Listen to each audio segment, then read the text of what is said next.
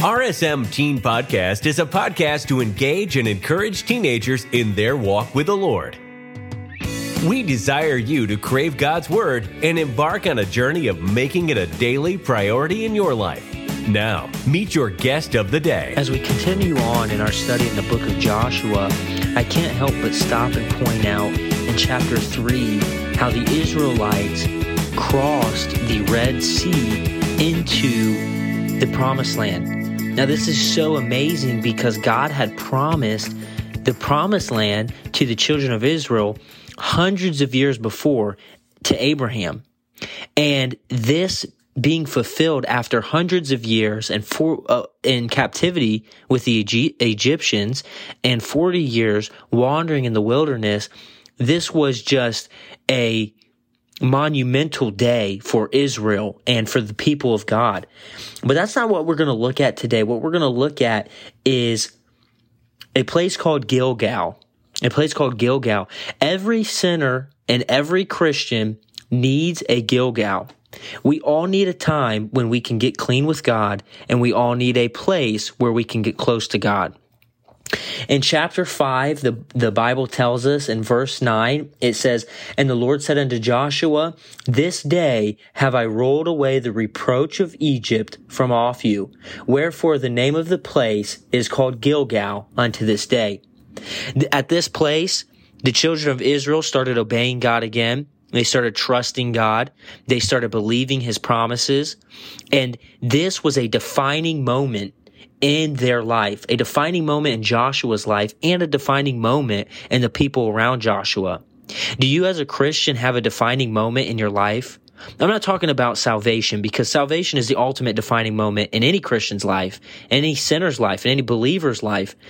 But I'm talking about that defining moment in your Christian walk. This happens after salvation for for some people it's right at the moment of salvation.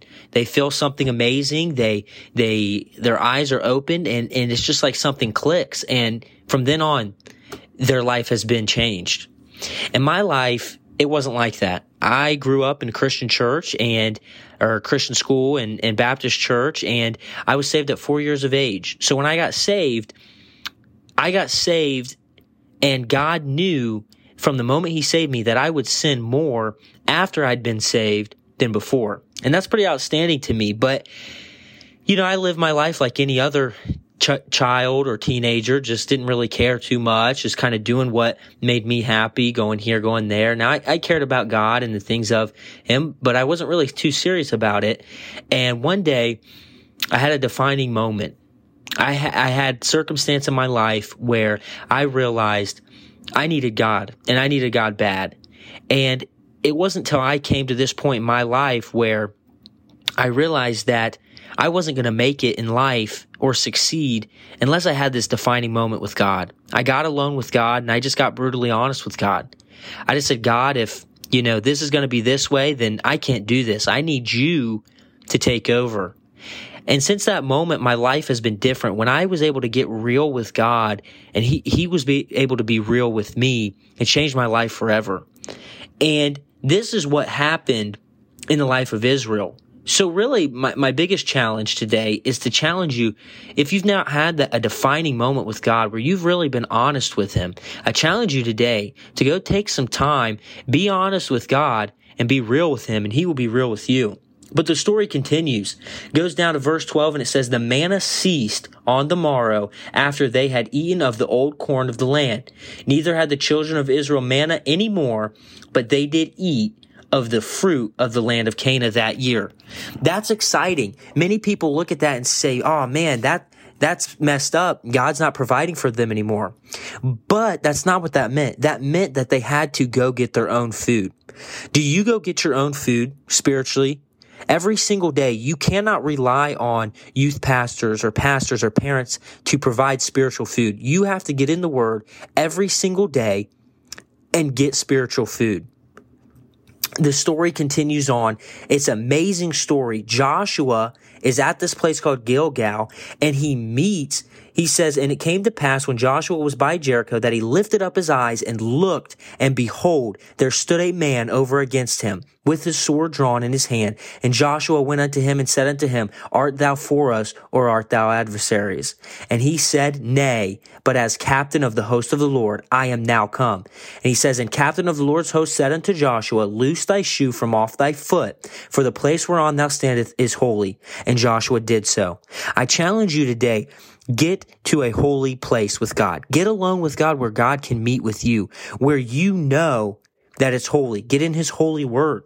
The Bible continues in chapter 6. It says, Now Jericho was straightly shut up because the children of Israel, none went out and none came in. The, the, people of Jericho were fearful because they heard of the children of Israel. They heard of God. Verse 2, And the Lord said unto Joshua, See, I have given into thine hand Jericho, and the king thereof, and the mighty men of valor. Jer- uh, the Israelites had not defeated Jericho. They had not marched around the walls, but God told Joshua at Gilgal before they ever went to march around the walls that he had given him the victory. And my defining moment in my life, God told me that he's given me the victory. He showed me that it's going to be all right. He showed me that he will be with me every step. I challenge you today, find a defining moment in your life. Find a place like Gilgal where you can lay it all out to God, be honest with him, and be open with him and draw closer to him. Thank you for listening. Please subscribe to the podcast so you don't miss an episode. While you are at it, please leave us a rating and review. Our goal is not to replace your personal devotion time with the Lord, but to give you the option to tune in through the week and get a boost from the Lord throughout your day. Do life big, and remember, there is no greater joy than walking daily with the Lord.